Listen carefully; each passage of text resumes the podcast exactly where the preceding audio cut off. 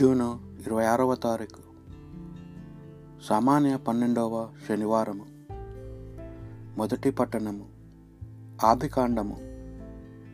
పద్దెనిమిదవ అధ్యాయము ఒకటి నుండి పదిహేను వచనముల వరకు. మంబ్రే వద్ద ఉన్న సింధూర వృక్ష వనమున దేవుడు అబ్రాహ్మణకు కనబడెను. ఎండ కాయునప్పుడు అబ్రాహము తన గుడారము వాకిట కూర్చుండెను. అతడు తల ఎత్తి చూడగా దావున ముగ్గురు మనుజులు నిలబడి ఉండిరి. వెంటనే అబ్రహాము గుడారము వాకిట నుండి పరిగెత్తుకొని వచ్చి పోయి వారి ఎదుట సాగిలపడాను. అతడు వారితో ఈ దాసుడు మీ కృపకు పాతుడైనచో మా ఇంటిని సందర్శింపుడు. ఈ సేవకుని దాటిపోవద్దు. నీరు తెచ్చిదను కాలు చేతులు కడుక్కొనుడు చెట్ల క్రింద అలసట తీర్చుకొనుడు. కొద్ది ఆహారం తెచ్చేదను. ఇంత తిని ప్రాణములు కుదుటపడినట్లు చేసుకొనుడు. తరువాత మీ దారిన మీరు పోవచ్చును. మీ ప్రయాణములు ఇక్కడికి రానే వచ్చి తిరిగి కదా అనెను. అందుకు వారు నీవు చెప్పినట్టే చేయము అనిరి.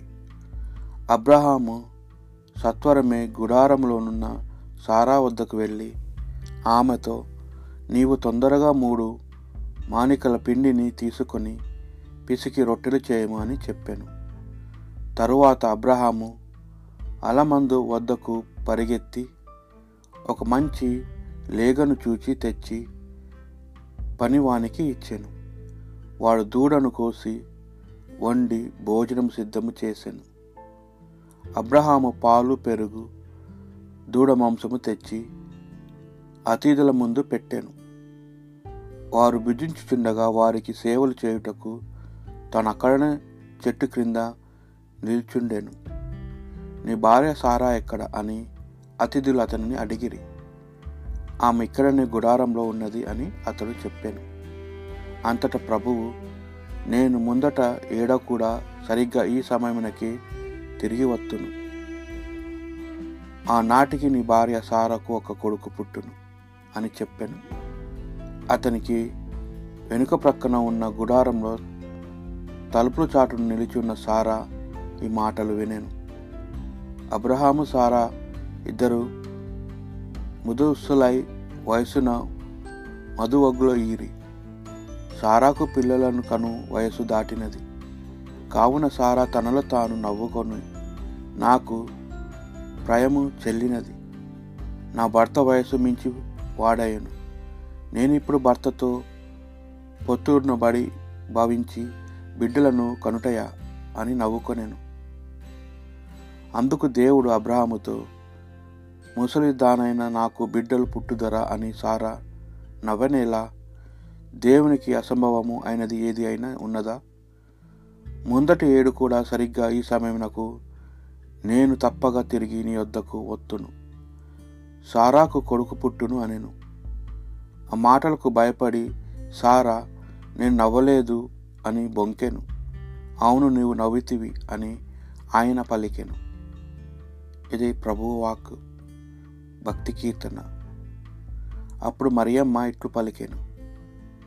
నా హృదయము ప్రభువును శుతించుచున్నది నా రక్షకుడైన దేవుని యందు నా ఆత్మ ఆనందించుచున్నది.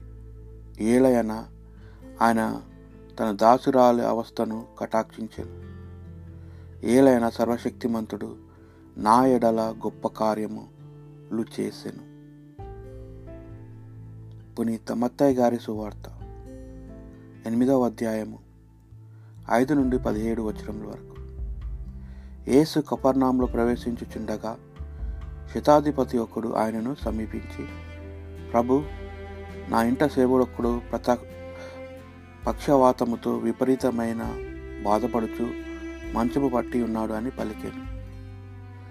నేను వచ్చి వారిని స్వస్థపరచును అని యేసు ఆ శతాధిపతితో పలికాను. ఆ శతాధిపతి ఆయనతో ప్రభు నీవు నా ఇంటిలోనికి వచ్చుటకు నేను పాత్రను కాను. నీవు ఒక మాట పలికిన చాలును నా సేవకుడు స్వస్థత పొందును నేను అధికారములు కలగ కలవాడను. నా అధీనమందున్న ఏ సైనికుడైనా నేను రమ్మని వ రమ్మని నా వచ్చును పొమ్మని నా పోవును. నా సేవకుడు నేను చేయము చేయుము అని అని నా దానిని చేయును అని సవనీయముగా పలికెను.